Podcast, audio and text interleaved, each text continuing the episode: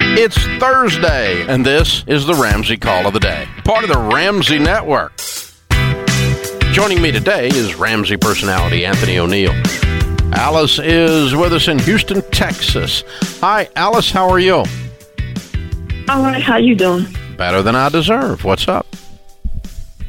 Well, I work and I drive uh, for rideshare, and right now I'm renting a vehicle uh, to do it.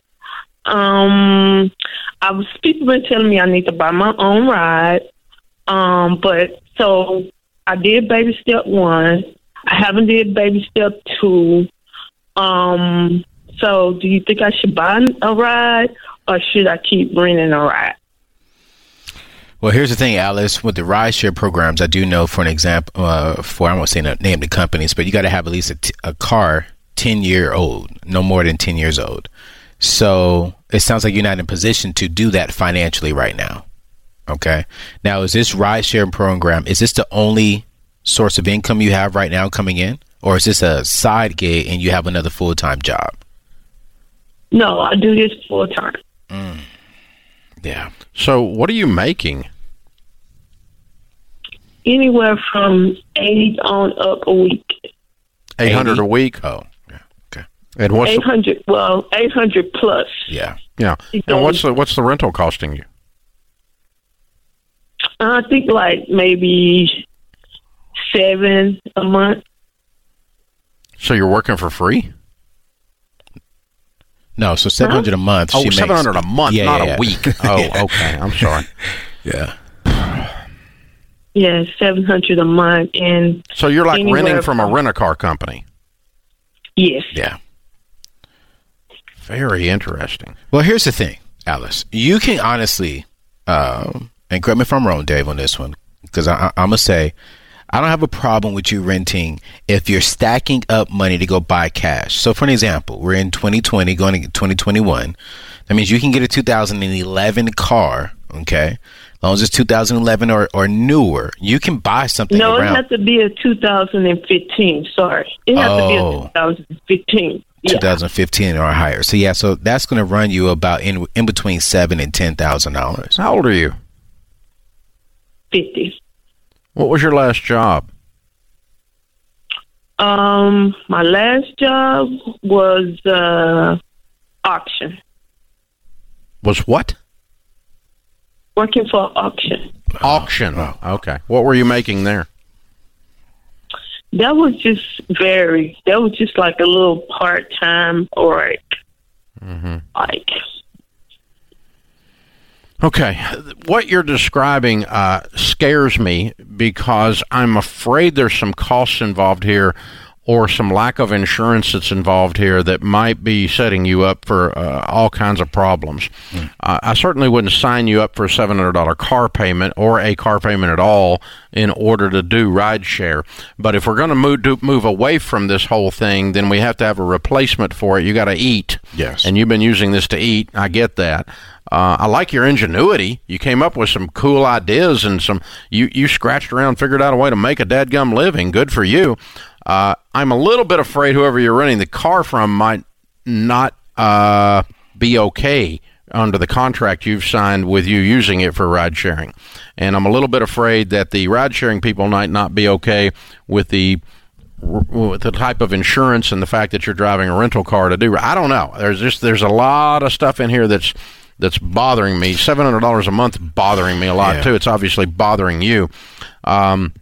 She got she has to get a car, Dave. Yeah, but a two hundred fifteen, a, a two thousand fifteen to drive for that company. Maybe you drive for a different one. Yeah. Uh, but uh, uh, I mean, I don't know what the guidelines are with the different cars. I know one of them. It, it has to be ten years or newer. Okay, like Uber. Yes, I, Okay. I didn't want to say it on the So, short well, that's show. okay. You can say whatever. I don't care. yeah, Uber I will mean, allow you to do I that. don't know what Lyft, uh, if Lyft has a lesser or whatever, but uh, some, a lot of drivers that I know drive for both. Uh, and it's usually a side gig, too. Yes. Yeah. So I, I would start saving aggressively and buy a car very, very quickly. Yeah. Like, uh, and I'd be working like 24 7.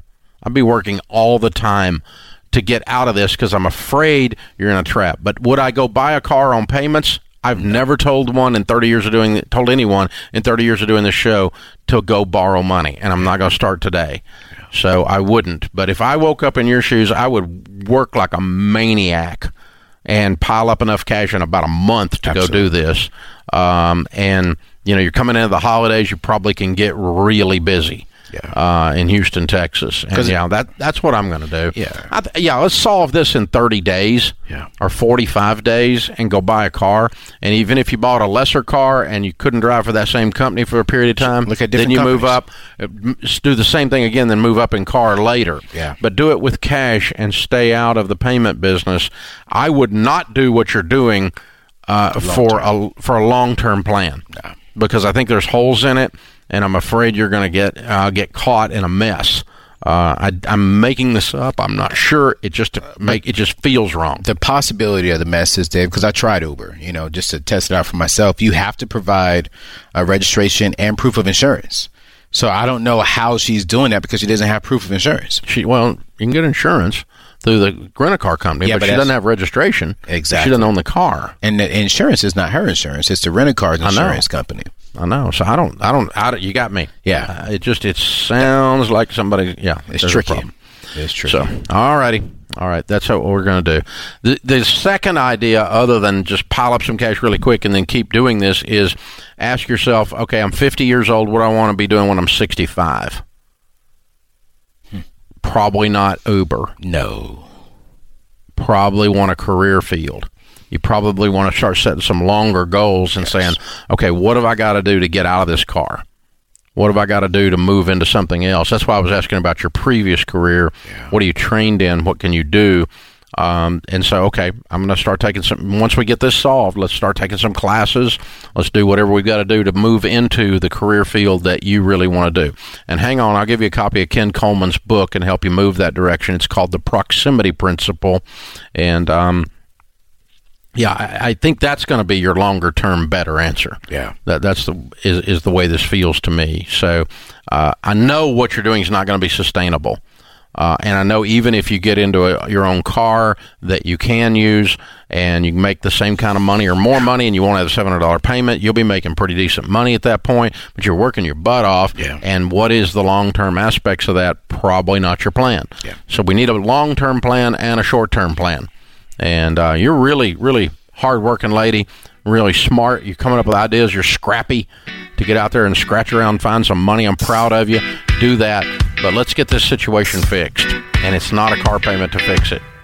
Thanks for tuning in to the Ramsey Call of the Day. To check out all of our podcasts, just search Ramsey Network on Apple Podcasts, Spotify, or wherever you listen.